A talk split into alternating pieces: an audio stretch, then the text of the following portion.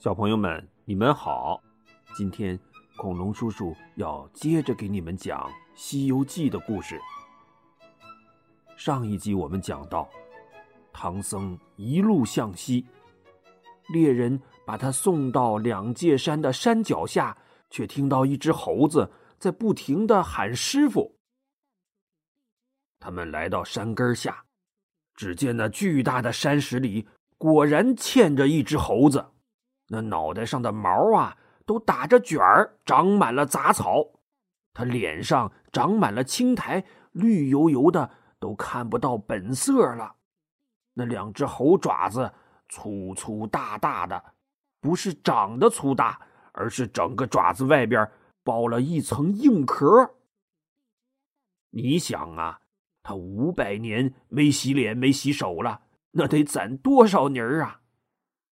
哎，还就是那双火眼金睛仍然闪着金光，可见精神头一点没垮。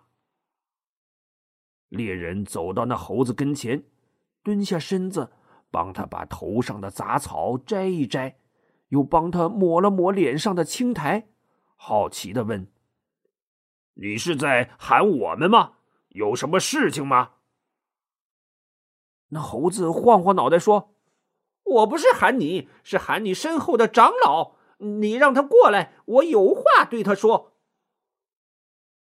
唐僧在后边听到了，有点吃惊，心想：一个被压在山底下的老猴子喊我干什么？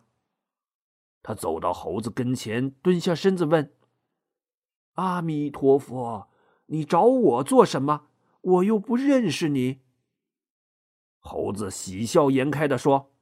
师傅，你可是从东土大唐来的，要去西天大雷音寺取经的人？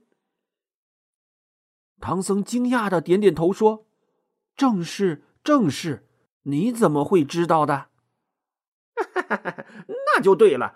俺本是五百年前大闹天宫的齐天大圣，被如来佛压在了这五行山下。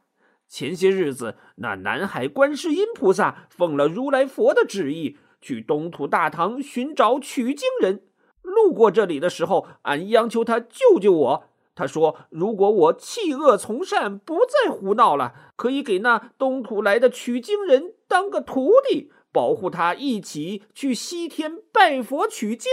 不仅我可以挣脱这五行山的压制，工程圆满后，我还可以做一个。”真正的神仙，从那儿之后啊，俺老孙就日盼夜盼，今天总算盼到师傅您来了。师傅，快救我出去，我保你去西天取经。唐僧半信半疑的问：“即使你说的是真的，可我一个和尚，又没斧子凿子，怎么救你出来呀？”孙悟空说。斧子凿子，在这山顶上有如来佛贴的一张符咒。师傅只要到山顶把那符咒揭了，俺老孙自己就能出来了。唐僧点点头，转身对猎人说：“就辛苦你再陪我到山顶走一趟吧，好不好？”猎人犹犹豫豫的看着孙悟空说。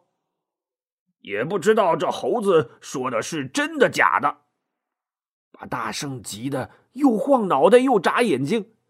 真的，真的，俺老孙绝不敢哄骗你们。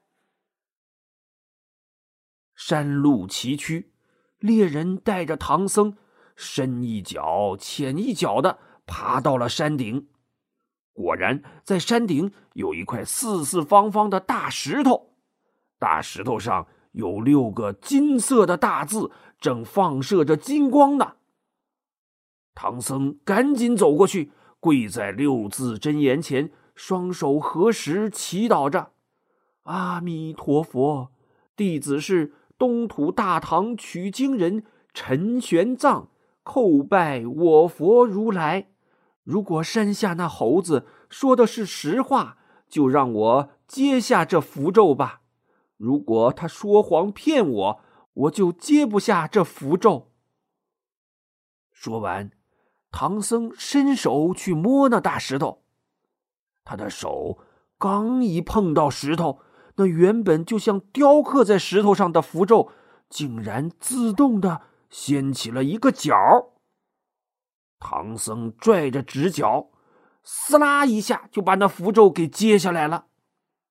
他还没来得及高兴呢，忽然一阵山风吹过，他手里的符咒一下子就被刮上了半空。这时，半空中忽然有一个声音说：“我们是奉了如来的法旨，在这里看守齐天大圣的大力神。今天借你的手，那大圣算是刑满释放了，我们也可以回去交旨了。”说完，一道金光闪过，那声音连同那张六字真言的符咒，瞬间就消失的无影无踪。唐僧又惊又喜，赶紧重新来到山脚下，对那猴子说：“我已经把那符咒揭下来了，你怎么出来呀？”师傅，你走远些，俺老孙要出来，动静大得很。别惊吓到师傅！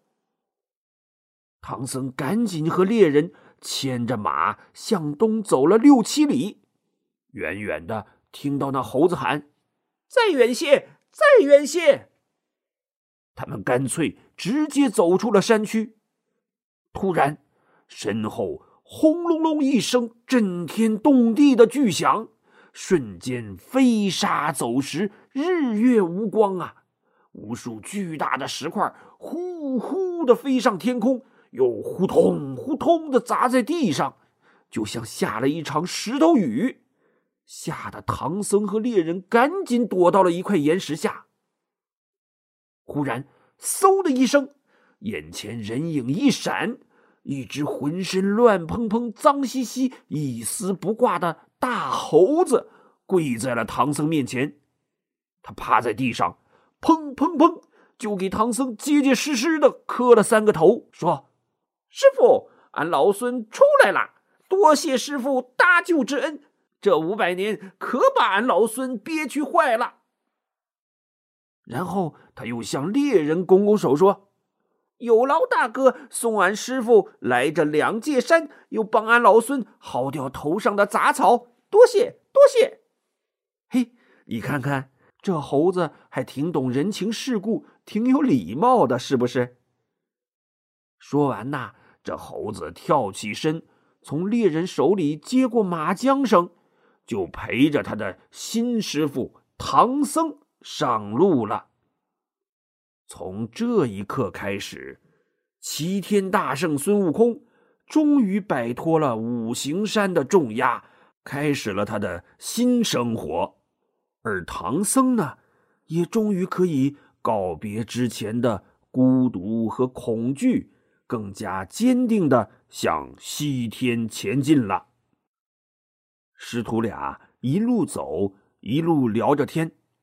唐僧问：“徒弟呀，我给你取个法名吧。”大圣说：“师傅，俺有法名，俺的法名是悟空，孙悟空。”唐僧说：“哦，这可太好了！悟空，这名字还真是个佛门子弟的名字。看看你这身材，还真像个小和尚。我再给你起个小名吧，叫起来也方便，就叫行者，怎么样？你想啊，那孙悟空可是会飞的，现在唐僧叫他行者。”其实就是告诫他要脚踏实地，一步一个脚印的往前走。孙悟空多聪明啊！他挠了挠耳朵，高兴地说：“好好，师傅，以后俺就叫行者悟空了，俺就陪着师傅一步一步走到西天去。”师徒俩正说着呢，忽然前边树林里。刮了一阵风，又跳出一只大老虎来。你说古时候的山上怎么那么多的老虎啊？这老虎嗷的一声就挡住了师徒俩的去路。唐僧骑的那匹马呀，咕咚一声，又吓趴下了，把唐僧也从马背上摔了下来。孙悟空赶紧扶起唐僧，说：“师傅别怕，那老虎是给俺送衣服来了。”唐僧瞪大眼睛问：“这老虎哪儿来的衣服啊？”孙悟空笑笑说：“师傅，你就放心好了，你在这里等俺。”俺去跟他要衣服去。说完，他从耳朵眼里拽出绣花针，迎风晃了晃，眨眼就变成了碗口粗细的如意金箍棒。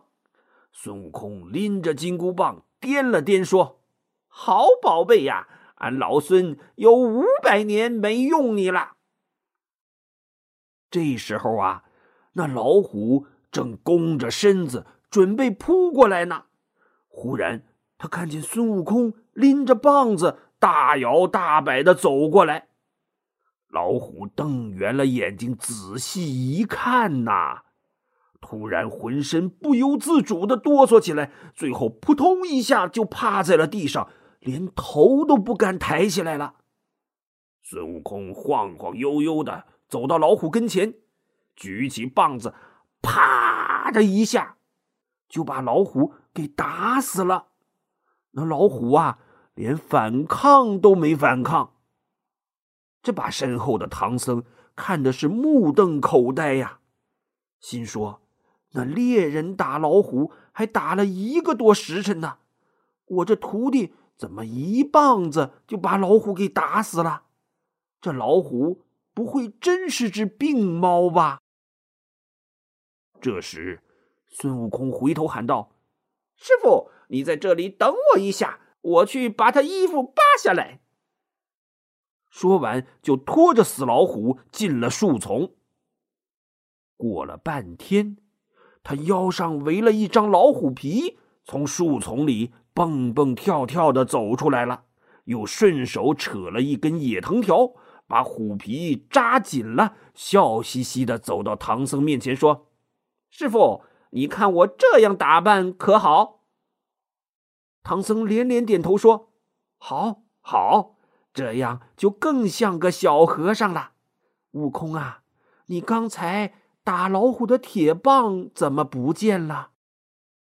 孙悟空说：“哦，俺那铁棒是天河底的定海神针，又叫如意金箍棒，可以随意变化大小的。”俺现在把它变成了绣花针大小，藏在了耳朵眼里，等要用的时候再拿出来。当年俺就是凭着这条如意金箍棒大闹天宫的。唐僧又问：“悟空啊，刚才那老虎为什么看见你就不动了呢？” 别说是头老虎，就是条龙，见着俺老孙也得趴着。俺老孙有的是降妖伏魔的本事，打一头老虎不算什么。等遇到了厉害的妖怪，再让师傅见识见识俺的本事。师徒俩就这么边走边聊，不知不觉天就傍黑了。悟空抬头一看。不远处有一片庄院，就对唐僧说：“师傅，天色晚了，我们去那户人家借宿一宿吧。”他们来到庄院门前，孙悟空走上前，边敲门边喊：“开门，开门！”不一会儿，一个很老的老头打开了门，探出脑袋。他刚要开口询问。猛然看见孙悟空那张猴子脸，吓得大喊一声：“妖怪，妖怪呀！”就要瘫倒在地上。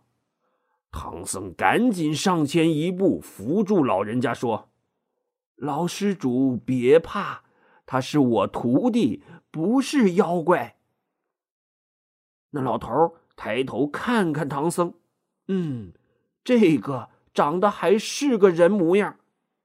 他颤颤巍巍的说：“你这和尚从哪儿来的？怎么带个妖怪到我家来呀？”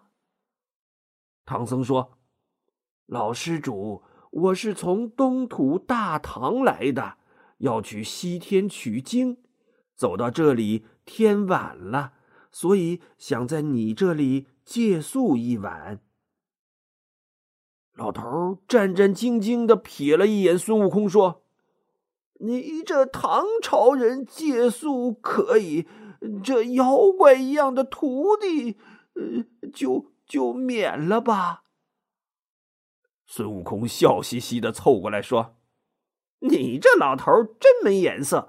你再仔细看看我，你小时候还在我面前捡过柴火，在我头上摘过野菜呢。”老头一听，躲到唐僧身后说：“你你胡说！你才多大岁数？我什么时候在你面前捡柴火、摘野菜了？我胡说，就是你儿子，我就是那两界山底下压着的齐天大圣，你想起来了吗？”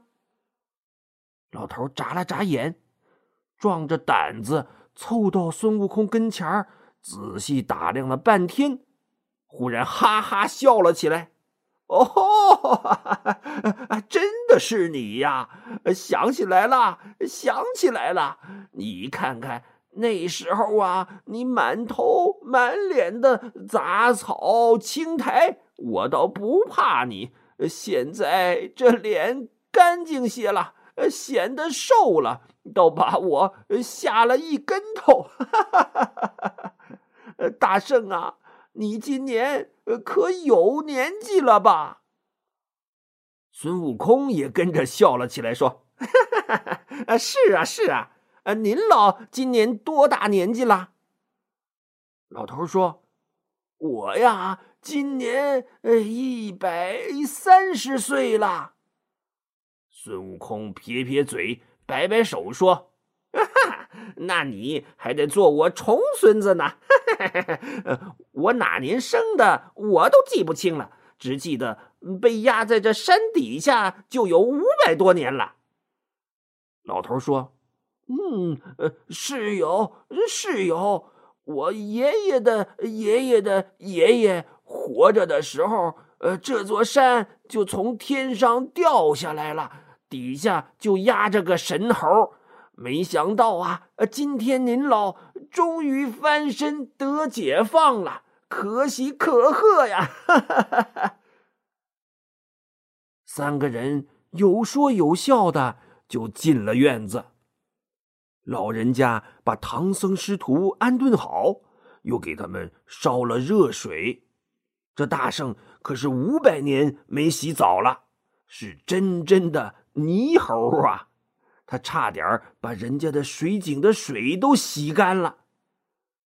洗完澡，孙悟空又借来针线，把那张老虎皮自己缝成了一条虎皮裙儿。唐僧又把自己不穿的一件小褂送给了他。嘿，这下孙悟空又变回那个美猴王了。他们师徒二人。舒舒服服的睡了一晚上，第二天一大早就告别了老人家，又上路了。转眼间，秋去冬来。这一天呐，他们正走在一条山路上呢，突然，前面的树林里一声呐喊，跳出来六个强盗。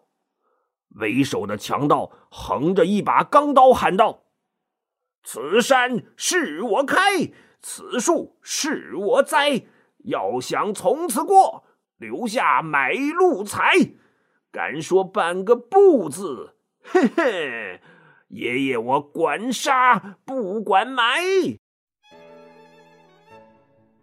好，今天的故事就讲到这里。